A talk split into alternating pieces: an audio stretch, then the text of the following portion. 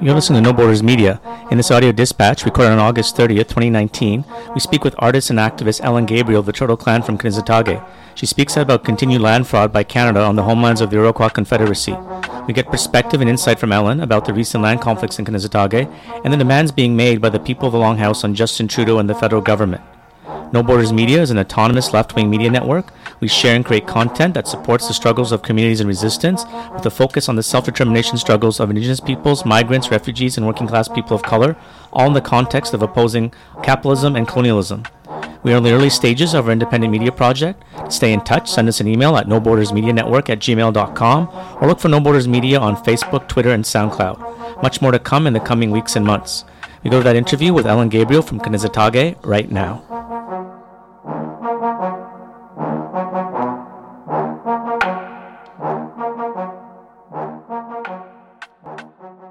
I'm speaking with Ellen Gabriel. Ellen Gabriel is from Kanesatake.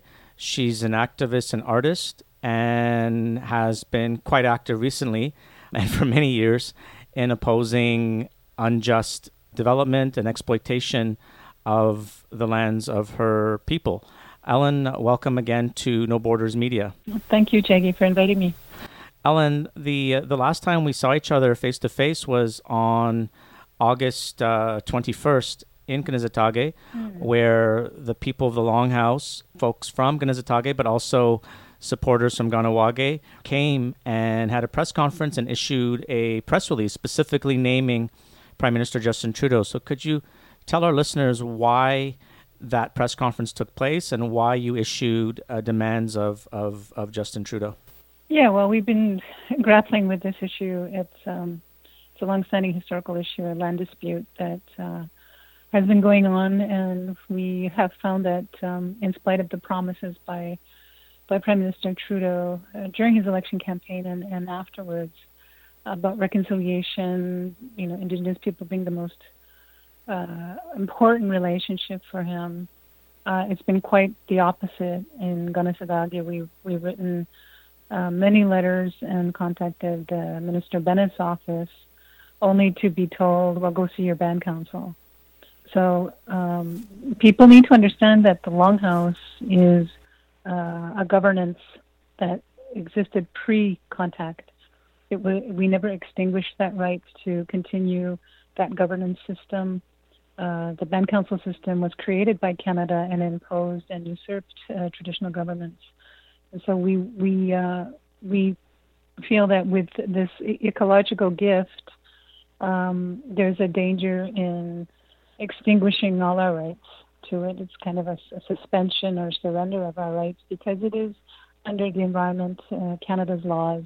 It creates a foundation that will include Mr. Gollin himself, um, controlling interest from the community of Kanesatake and also the municipality of Oka and the business people around here. So it's not really something that we see as, as a gift.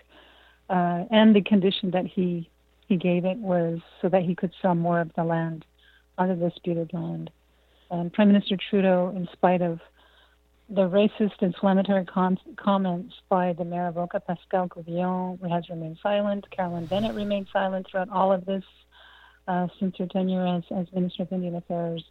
And so we thought with this this ecological gift, and uh, just happens to be election time, uh, we thought that it's important to to stress and for people to see what really what kind of government this this liberal government has been. Um, we all know about the purchase of the pipelines, but there's also many other uh, fires that are going right across Canada. And you know, Canada again, it's the status quo norm of stealing land, um, fraudulent sales of land, with, with with us being the last most important interest involved the comments given to me by the representative of the Crown was, well, we don't want to offend Oka, we don't want to offend Quebec. So my comment back was, so you don't you don't have any problem offending the Mohawk people in Kanesatake, and it's it's like, well, it didn't it didn't mean to come out like that. And it's like, well, yeah, we know we know the reality is that we are expendable. Uh, it was evident in 1990. It's been evident since uh, since contact, and and you know one of the things that people need to understand is we are following the things that have been put in place uh, internationally or domestically, and plus following our own laws, which is we've never extinguished our rights to our land. So, by not putting a moratorium on development, Prime Minister Trudeau is condoning land theft. He's con- he's, condone- he's condoning uh, the, the fraudulent sales of, of our lands, our homelands, uh, which is Confederacy lands. Can you give our listeners a sense of what land we're talking about here? Uh, at the press conference on August 21st, uh, you were asked uh, by the media, mainstream media, about this, and you talked about the extent of that land. So it, it goes it goes beyond the pines and uh, what was the subject of the dispute in 1990. Can you give a sense to our listeners of, of the lands that you're talking about vis-a-vis Kanesatake? Well, it goes beyond the seigneury of, of um, the seminary of Saint Sulpice, who are also the, one of the, the guilty parties and all this. Um, it, it goes because for I think people need to understand that land use is different in indigenous communities. Some some are nomadic, but some like the Iroquois people are, uh, for lack of a better word, sedentary. Uh, we use the land differently. We, we, the land would be used for agriculture, and then it would rest, be allowed to rest. So people would move to different parts, and um, the part about Kanesatake also extends across to the river, like Hudson and, and different areas. So the Confederacy land is huge, and we are keepers of the Eastern Door. We have a wampum belt that that pre precedes contact, and and so we're trying to get people to think outside of this colonial box and framework that says, okay, here's Kanesatake, because Canada says this is this is where Kanesatake stops and starts um, Oka, um, the village of Oka, is actually Kanesatake. That is the traditional community of, of the people from here, and as well as Oka Park. And Kanesatake is bigger than what we're allowed by the government of Canada to uh, to live on or use. Um, anywhere we go, you know, we, we are we are told you're, not allowed to go here, like at the municipality uh, in Oka Park, and uh, otherwise we have to show ID. But that's our, our traditional community, and my parents used it, my grandparents' time, my generations used it, and uh, they were forcibly removed from from their homes and land by the seminary of Saint Sulpice, who were rich blue bloods from from France, and uh, were once the largest landholders in Canada. Essentially, the, the, the press release you made on August 21st was demanding a, a moratorium on all development. There, there were specifics, and those specifics have been shared on No Borders Media, and they'll be shared again in, uh, along with this, uh, the text with this interview. But um, today, the people of the Longhouse of Kanesatake issued another press release uh, reiterating the demand for the for the temporary moratorium so, can you talk about what's happened over those nine days? I get the sense that not much has happened on the side of the federal government, but can you give us a sense of why the new press release and why you're speaking out again today? Well, we, we had said at our press conference last week that we were giving them a week. We extended it to nine days. Um, somebody this and said 10 days, but really it is nine days now. And we are um, we're, we're looking at the response that we got from the, the, the representative at the Crown, which is Mark Miller. And within the bureaucracy of Canada, there is resistance within the Prime Minister's office. There is resistance to meet with us, to even put a short term uh, moratorium on it, on development, so that we can speak and uh, at least have some dialogue uh, to come up with some solutions to this to this longstanding problem, and uh, it, it's just very for us it's very frustrating. Um, there's no interest uh, other than speaking to the band council, which for me is discriminatory. The, the government of Canada is not allowed to discriminate and decide who they can or cannot meet with, and the the um, as I said, you know, there's we didn't extinguish any of our governance and although Canada made it illegal in 1924 uh, and even raided the longhouses in Six Nations and killed two clan brothers. So we, there's a long history of mistrust, but we also know that this divide and conquer strategy that, that has been to the benefit of Canada, the Crown, and its provinces is, is still being used. And for, and for us, it's like if, if you if we cannot sit in an atmosphere of peace without fear uh, of, of, of coercion uh, of those who are, weak and assimilated, um, and if we cannot be able to dialogue in an atmosphere of peace where there's there's no fear mongering um, by the settlers, uh, then there's not going to be any kind of solutions that are satisfactory to anybody. So the government of Canada continues uh, digging its heels with the status quo of, of colonial framework instead of using the one that has been suggested, not just by here, but you know, Indigenous people from across Canada and, and internationally, to use the UN Declaration on the Rights of Indigenous People as as a framework of reconciliation. And we're not asking for anything that is not within our right to. Uh, and we're asking for something very simple which the Prime Minister's office has refused to do because they don't want to offend Canada, or they don't want to offend Quebec and the municipality of Oka, which is this moratorium. And so, in the meantime, while we are discussing, you know, people are looking at land, they're selling houses, they're selling their land. Um, Mr. Gollin is continuing to advertise uh, the sale of, of lands um, because of the agreement between him and the Band Council so it's for us. It's it is it is an urgent situation, but it's it's we know that it's not going to change. But the the moratorium would have at least helped ease some of that tension.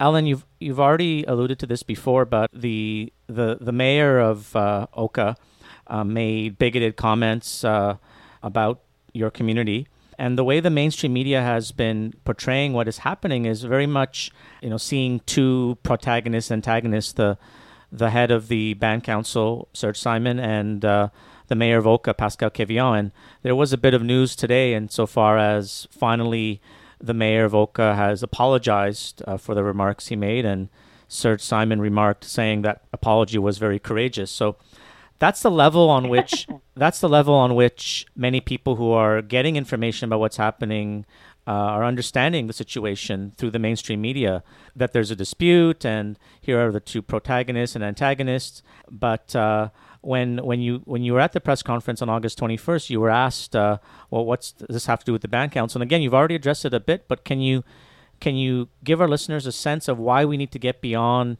the idea of Oka versus the band council as being a way of framing this mm-hmm. discussion, and what is being lost in that in that framing? Yeah, I mean, I, I, I have a hypothesis that they're both working together. That this is just a show to distract from the the issue of the land, which is which is what the, the press conference and which which is what this is about.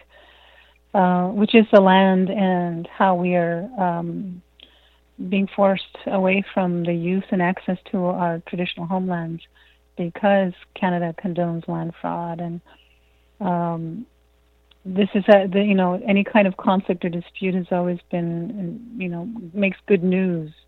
Uh, like today, we put out a press uh, a press release. Nobody's interested. Nobody's interested because we're not making any kind of threats uh, to for for any kind of barricades or anything. We're not talking about um, this this silly man who makes racist threats against an identifiable group of people and is not charged criminally for it. Um, we we we lose we have been losing everything. This has uh, been the strategy of the state-controlled media, which is to control the narrative and to talk mainly about the disputes instead of the actual conflict itself, which is the, the, the disputed land and the, the, fraudulent sale of it. So I refuse to, to address any of their, their silly conflicts that they have and and uh, the play they're they're they're doing for the media and the public, um, feigning to to not like each other when in an actual fact that I believe that they are working together to to create uh, this kind of dispossession that that looks like there's a good Indian and then there's there's us who are basically the bad Indians, uh, to to coin the, the stereotypical phrase. Well, speak more about the so-called bad Indians, the people of the Longhouse. You had support from from people of the Longhouse in in uh, in Kahnawake as well. Speak about mm-hmm. the the organizing and, and why you exist as people of the Longhouse, and, and why you're often framed as being the, the radicals or the or the bad Indians in these situations. Uh, well, that that comes from the doctrine of discovery and terra nullius and, and the Christianization of people uh, for the sake of imperialism. It really goes back centuries, right? And and so we see the impact and the effect of it today, in that the the Christian Mohawks, and it's not nothing against the religion itself. It's just that this is, seems to be whoever you know. Band, Longhouse people do not enter into the band council system, and so whoever is there is either a Christian or you know it could be an atheist or whatever. But it is an arm of the federal government. Um, there, so basically, the Department of Indian Affairs is negotiating with itself. The Longhouse has, as as I said, is a traditional form of governance that includes a spiritual and, and um, political um, culture together. They're they're in, intertwined, and they're not a separate entity. They're actually they go hand in hand, and it's been practiced for centuries. It was it was uh, was created by our ancestors long before any kind of settlers arrived here.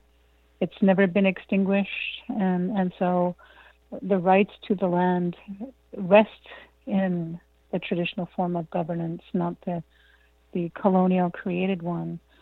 And the band council has um, an administrative power, which is, you know, funds for education, uh, social services, uh, and other things that are that are, that are service service oriented. And um, in 1990, it was basically the Longhouse that took the lead eventually because people back then understood that that's where the the treaties and the title to the land lie, not not in the band council. And uh, you know, we blocked a secondary dirt road. We never blocked a highway. Um, but in you know the early morning of July 11th in 1990, we were met by a paramilitary squad, which included the MUCTC police along with the SQ and, and the army and um, it started a 78 day crisis or siege. So ever since then, uh, we are portrayed as, the mean, terrible Mohawks, uh, especially with all the, the cigarettes, the cigarette issue, and the marijuana dispensaries that have been popping up.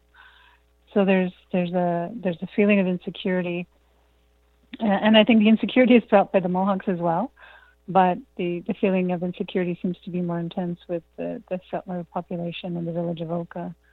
Um, but we, I think it goes to history about who, you know, when they're trying to take away something that belongs to someone else, they try and, and demonize them or make them sound like they're unreasonable or crazy. And, and that's exactly the kind of propaganda machine that has been used against uh, people who are longhouse and other traditional forms of governance and, and land defenders uh, because Canada knows that it, it, it is a threat to their economic agenda and um, you know the the ad- addresses and attacks head on uh, assimilation and colonization.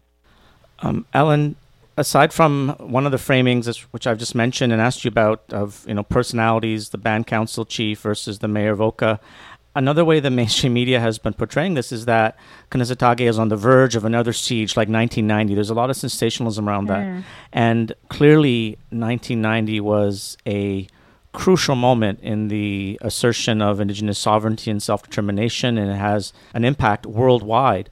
But um, I want mm-hmm. I want you to talk about what are the lessons we should be drawing vis-a-vis 1990 and today?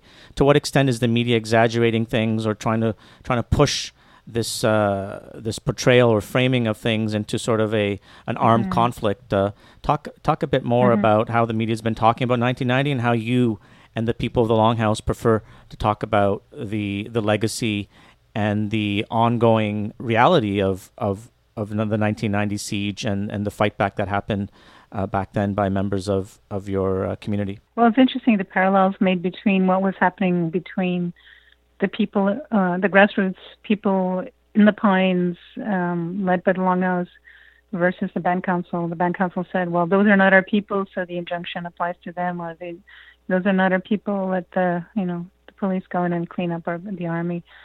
And we see that with uh, Serge Simon, who when myself my, my elderly aunts and some young women went to this development site and saw that trees were being cut, um, he immediately he was the first one to say, you know, the first thing to when we're defending the land, the first thing we shouldn't do is pick up arms. We had no arms; we were just down there with, with our cell phones, and so he began this tsunami of another Oka crisis. And then the mayor pipes in, and we had a confrontation with the mayor, or I had a confrontation with the mayor a few days later. And, um, and, and so it, they easily go to that. Oh, there's going to be another Oka crisis. There was a confrontation between the mayor and I.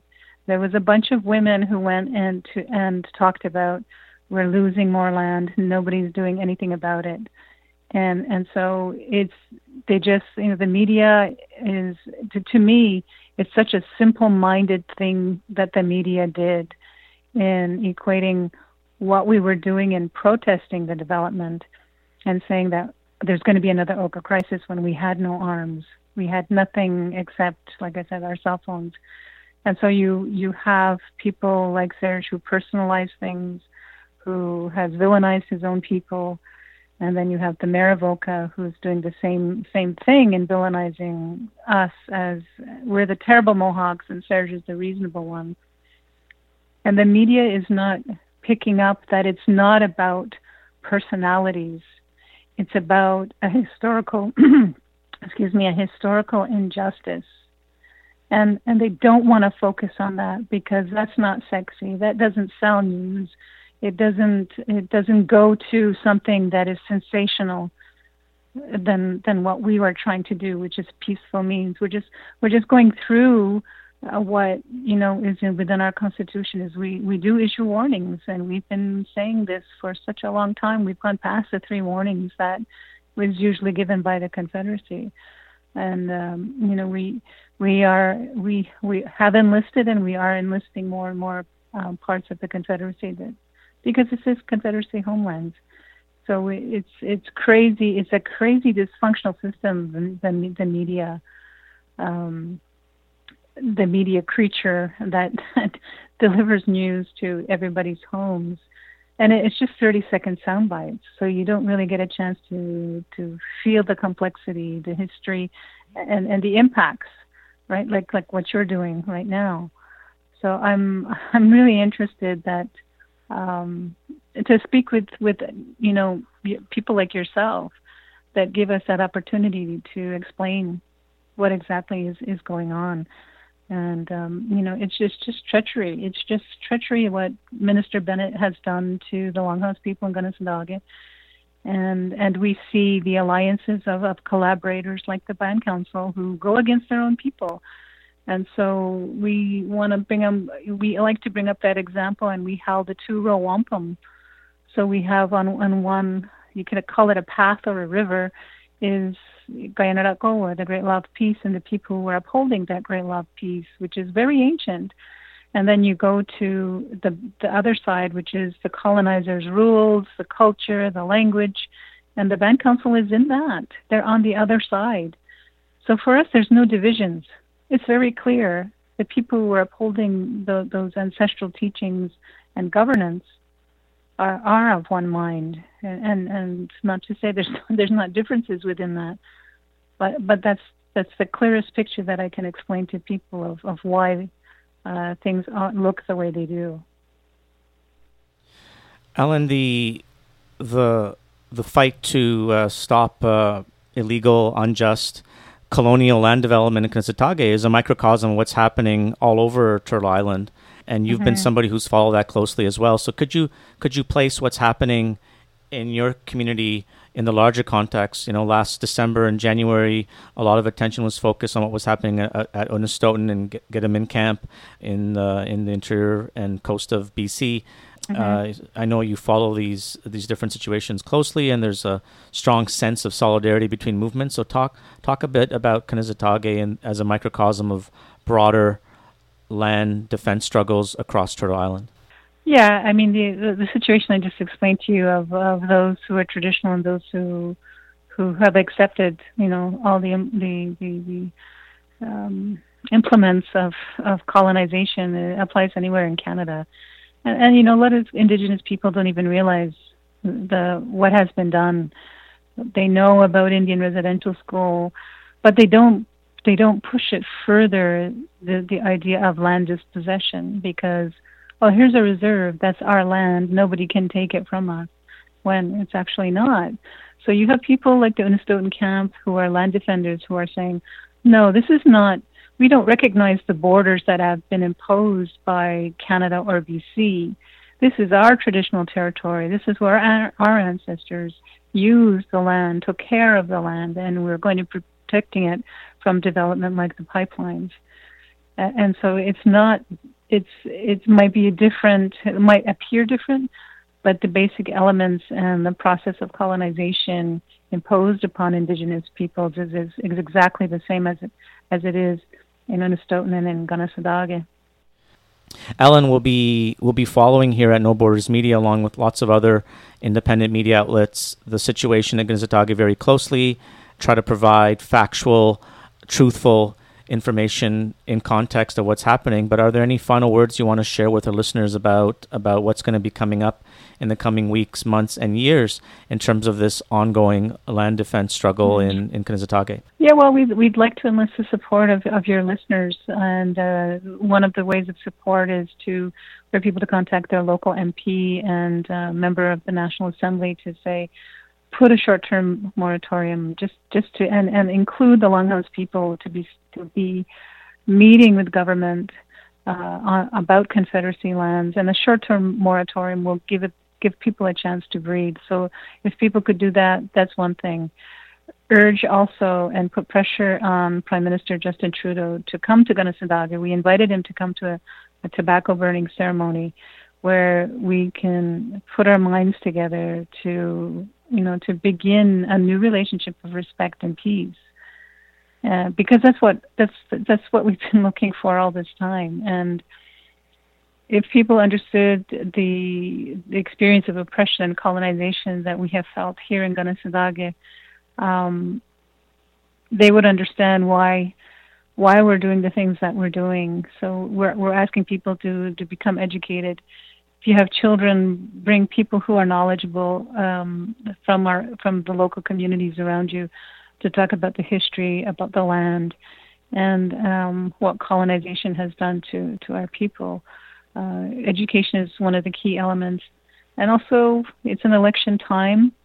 Um, ask them about what are their Indigenous peoples' human rights platforms, what are their platforms on the environment and uh, climate change because um, those are issues that affect uh, everybody, but they're also uh, at the forefront of Indigenous peoples' um, teachings in protecting the land. So hopefully we'll we'll have some some progress, and if not, well, you know, let's let's make this an election issue. Help us to make this an election issue, and and bring uh, bring some sort of peaceful resolution to this problem that has plagued us for for many generations. Um, thank you, uh, Jaggy and uh, to No Borders Media for giving me the opportunity to talk about our, our situation in Kanesatake homelands. Ellen Gabriel, artist and activist from Kanesatake, thanks, uh, thanks for taking the time today. Thank you, Jaggy.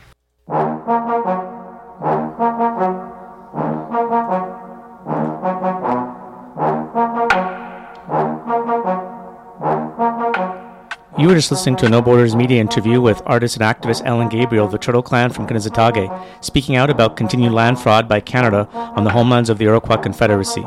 No Borders Media is an autonomous left wing media network. We share and create content that supports the struggles of communities in resistance, with a focus on the self determination struggles of Indigenous peoples, migrants, refugees, and working class people of color, all in the context of opposition to capitalism and colonialism. Some current focuses include migrant justice, resistance to borders, anti fascism, and anarchism. We are in the early stages of our independent media project. To stay in touch, send us an email at nobordersmedianetwork at gmail.com or look for No Borders Media on Facebook, Twitter, and SoundCloud. Much more to come in the coming weeks and months. We end today's show with the track Yuck-Sue-Yaach by the Snotty Nose Rez Kids.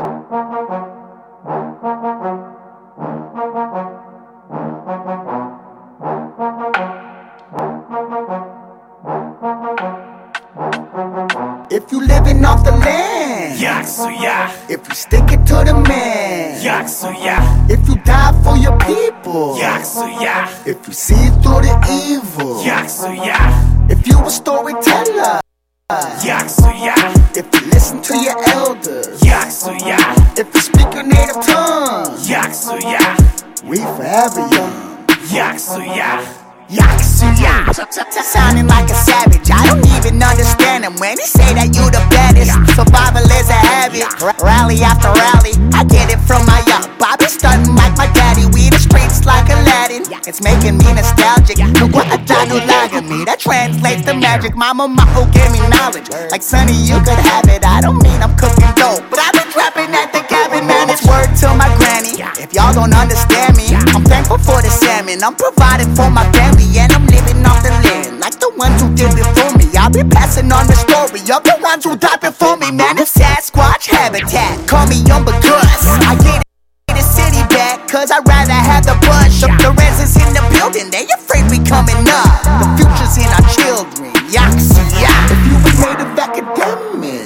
Academic, Yaksuya, if your craft is genetic, Yaksuya, if you're working both your spirit, Yaksuya, if you let them haters hear us, Yaksuya, if you're urban space native, Yaksuya, if you carry what is sacred, Yaksuya, if your hair is long and braided, Yaksuya, you got me feeling like we made it. Yaksuya. I hit him with the warrior dance like They say I'm Michael Jackson bad like They say I look just like my barber. My hair a lion's mane like Simba. I feel the spirits around that fuego. What you know about a savage shit? I ain't no average Joe They call me Moonchild Red Moon's out Hear the wolves howl. Nietzsche's on the prowl together That's bad boy Go feel the feather. Generation 7 Reppin' section 35 forever. Warrior just like heaven Till creator calls my number. Me and brother bring that thunder So our culture ain't that eighth wonder. I don't want no statues I prefer my carvings. Something I could rock with pride When that drum is calling. Lil Nietzsche skinny litty Belly getting biggie Trippin' in the city. Feeling giddy Cause I'm yak boy. If you a master carver, Yaksuya, if your art is up for barter, Yaksuya, don't give a damn about a dollar, Yaksuya, but you gotta feed your daughter. Yaksuya, If you gave your life to life give Yaksuya, if you trust in the children, Yaksuya, if you're proud of your village, Yaksuya. We about to kill it